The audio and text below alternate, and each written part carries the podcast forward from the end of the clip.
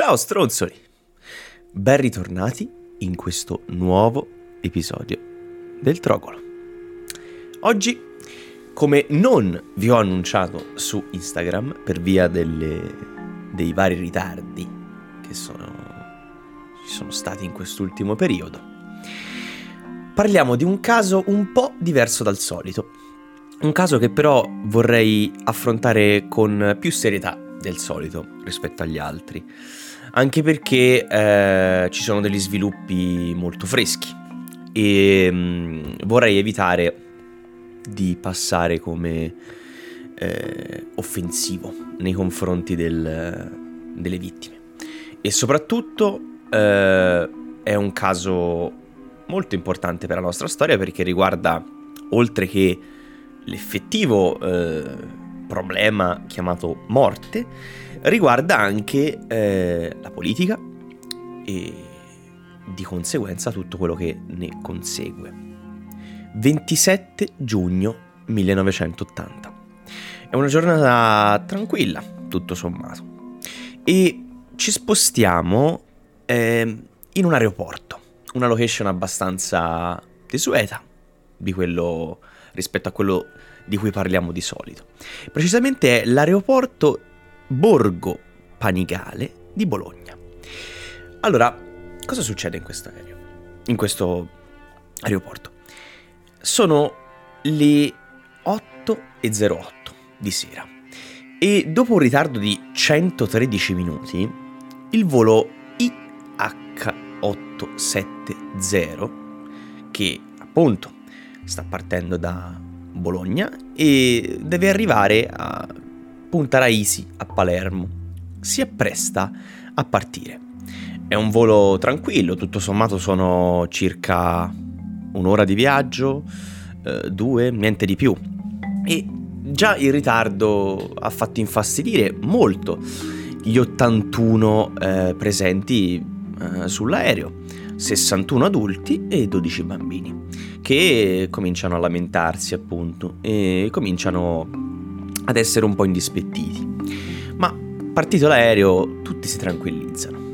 Alle 20.59 però il veicolo scompare dai radar. Di conseguenza alle 9.01 arriva una chiamata da, verso l'aereo da parte del, del comando eh, aeroportuale di Palermo che chiede una risposta per eh, la prossima discesa all'aeroporto di Palermo, ma nessuno risponde. 20 minuti dopo decidono di mandare i soccorsi, decidono di andare a cercare il veicolo. Tant'è che appunto il soccorso di Martina Franca dà un allarme e partono di conseguenza le ricerche. Non si trova niente. Nonostante le contigue ricerche, eh, non si trova nulla. Solo il giorno dopo, quindi il 28 giugno, si riuscirà effettivamente a trovare eh, qualcosina. Infatti eh, un piccolo elicottero vede a circa 110 km da Ustica, eh, nel pezzo di, di, mare che intercorre tra Ustica e ehm, Ponza, riesce a individuare dei resti sospetti a galla. Dopo poco eh, le ricerche si concentrano tutte in questo punto e si conferma il giorno dopo che effettivamente il volo si è inabissato insieme ai suoi passeggeri e al suo equipaggio. 81 persone morte, ma solamente 39 salme, poiché l'aereo era completamente sfragnato, completamente aperto. Di conseguenza, eh, probabilmente i corpi delle vittime eh, si erano dispersi in mare o sul fondo e non sarebbero mai più stati trovati. Tre settimane dopo succede una cosa particolare. Sull'Appennino Calabro eh, vengono ritrovati dei resti di un aereo militare libico un MiG-23 per l'esattezza. Ovviamente l'Appennino eh, Calabro è poco più là di, del posto dello schianto del, eh, dell'870 Di conseguenza eh, si cominciano a tentare di unire dei puntini. Nonostante questo, eh, però, il governo, il ministro dei trasporti, eh, continuano a utilizzare e a, appunto, a sottoporre al pubblico la teoria del malfunzionamento aereo. Appunto, secondo il governo italiano, eh, eh, l'IH870 si è schiantato, ha avuto un malfunzionamento ed è eh, crollato. Ma non convince più di tanto questa storia eh, le persone. Tant'è che dopo poco cominciano le prime addirittura piste false la prima, eh, il giorno dopo del ritrovamento del MiG-23, è molto semplice. Una telefonata al Corriere della Sera, nella sede di Roma, in cui eh, un presunto NAR, ovvero, eh, per chi non lo sapesse, eh, un presunto membro dei nuclei armati rivoluzionari, un eh, gruppo di neofascisti attivo negli anni Ottanta. Ehm, dice che eh, all'interno del, dell'870 era presente un camerata dei NAR che con sé eh, portava un ordigno esplosivo e per qualche motivo l'ordigno era esploso per sbaglio causando appunto eh, l'incidente aereo. 6 maggio 1988 un'altra telefonata, un altro presunto aviere eh, del, dell'aeroporto di Marsala eh, a Rai 3 a telefono giallo condotto da Corrado Aucias. Poco prima, nella trasmissione, ehm, era stato detto che eh, durante eh, appunto il, il, la ricostruzione del percorso dell'aereo c'era un eh, vuoto di qualche minuto quando l'aereo eh, era, si trovava nei pressi di Marsala. Ora, ovviamente amici, è un'altra telefonata scam, perché quest'uomo eh, dice che sostanzialmente loro li avevano visti passare da Marsala, avevano visto l'870 passare da Marsala, ma il loro comandante eh, inspiegabilmente gli aveva richiesto di eh, non farne parola, di rimanere zitti perché sennò sarebbe successo un casino. E questa è, questa è la storia. Ma, ripeto, eh, lo capite anche da voi, lascia veramente il tempo che trova, eh, considerando la casualità che subito dopo che viene, ehm, non so, inserita nel discorso questa teoria mh, da parte di Corrado Augias e, e, degli ospiti, subito dopo, 5 minuti dopo, una chiamata che parla proprio di questo e la sottopone come una prova importantissima eh, all'effettivo della, della, tragedia. Qualche giorno dopo, eh, quindi a distanza di molti anni, viene ritrovata a 3000 metri di profondità la scatola nera dell'aereo. Quindi, per chi non lo sapesse, è quel congegno che contiene le registrazioni di bordo dell'intero viaggio sostanzialmente. Allora siamo a discorsi da fare. Va bene, i capelli sono bianchi, è logico. Eh, lunedì intendevamo trovarci ben poche volte. Se no, sporca, eh? Allora senti te questa. Guarda, cos'è? Queste sono le ultime parole eh, che sono state appunto ritrovate nel nastro e ripulite. Ora, quell'ultimo cos'è finale? Beh, è un po' strano. Perché l'ultima parola del comandante deve essere stata cos'è? Cos'è cosa?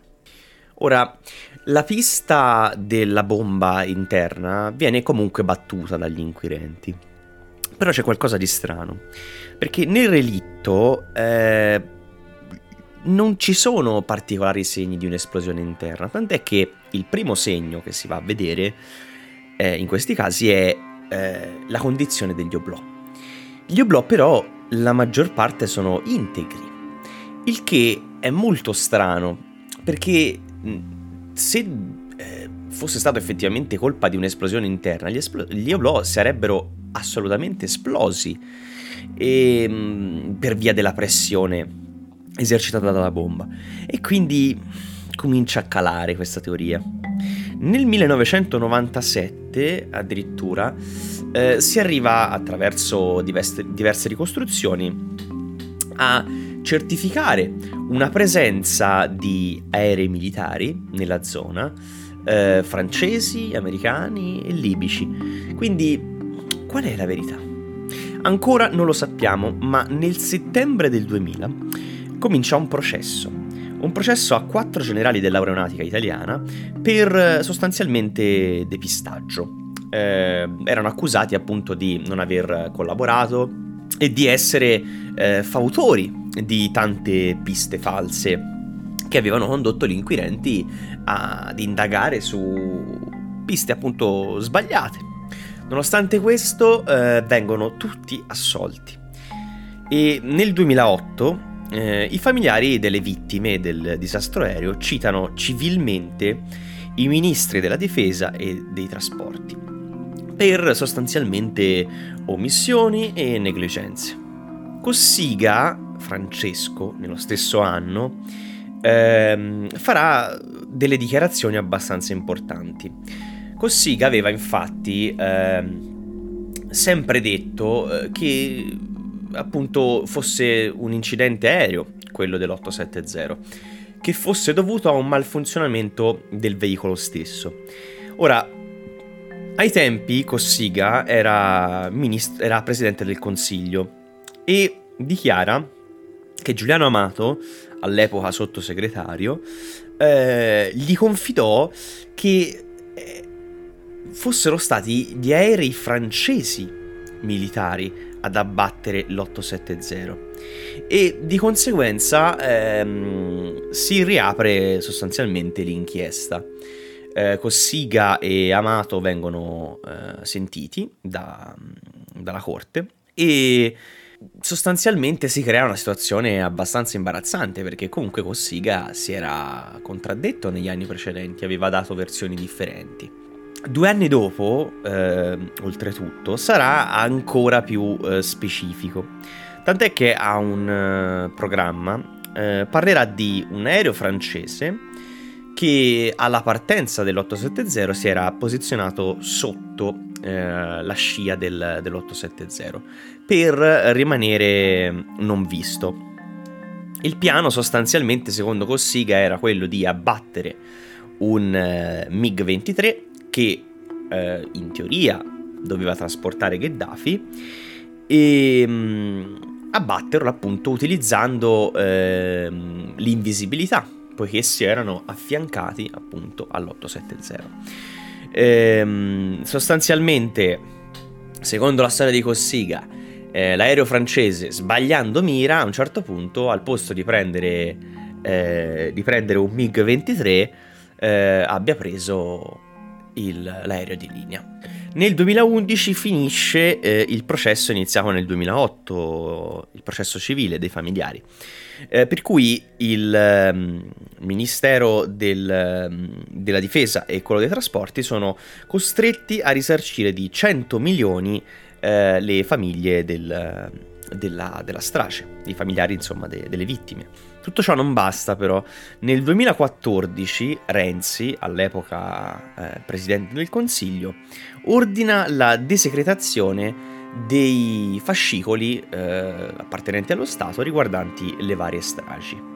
E nel contempo, mentre si, eh, appunto, si sono analizzate queste, queste, documentazioni, il 20 dicembre del 2017 Brian Sandlin, un ex marinaio del, degli Stati Uniti, in servizio all'epoca dei fatti eh, vicino Napoli, eh, parla di eh, una, il giorno del, del, del, della tragedia, parla di questi due caccia Phantom, due appunto caccia americani in servizio, che eh, erano rientrati sulla, sulla portaerei eh, scarichi, completamente scarichi di munizioni e di missili, ehm, dicendo che appunto erano poco più là erano riusciti a, eh, ad abbattere due MiG libici, quindi altrettanti eh, aerei appunto nemici.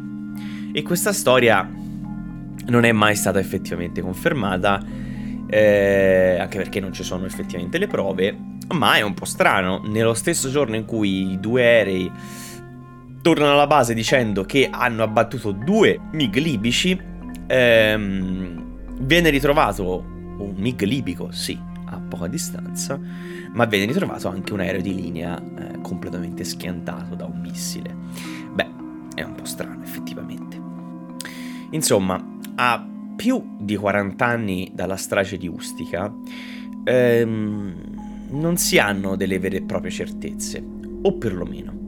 L'unica certezza è che non si è trattato di un malfunzionamento aereo.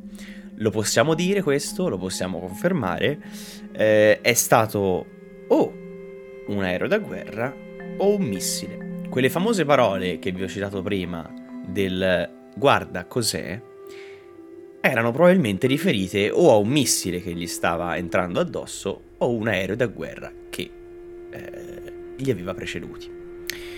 Ora, eh, dopo così tanti anni è anche difficile eh, ricostruire eh, i fatti, sia per la magistratura che per eh, le forze dell'ordine, gli inquirenti. È difficilissimo fare un passo indietro per tentare di avere una risposta su questa storia.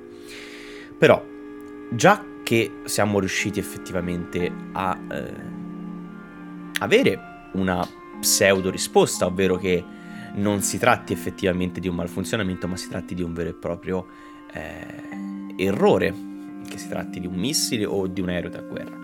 Eh, fa strano pensare che eh, 81 persone siano morte per eh, un errore militare, sostanzialmente, in un anno come il 1980, quindi non si sta parlando di un periodo di fondamentalmente guerra eh, pesante come potevano essere magari eh, gli esempi delle navi americane abbattute durante la, guerra, la prima e la seconda guerra mondiale ehm, e, e tutte queste robe qua, cioè durante la prima in realtà guerra mondiale quando vennero affondate le due navi americane e successivamente appunto gli Stati Uniti entrarono in guerra. Ehm, non è un, un, esempio fattibile questo, perché comunque si sta parlando di un, un periodo tranquillo della storia, diciamo, contemporanea.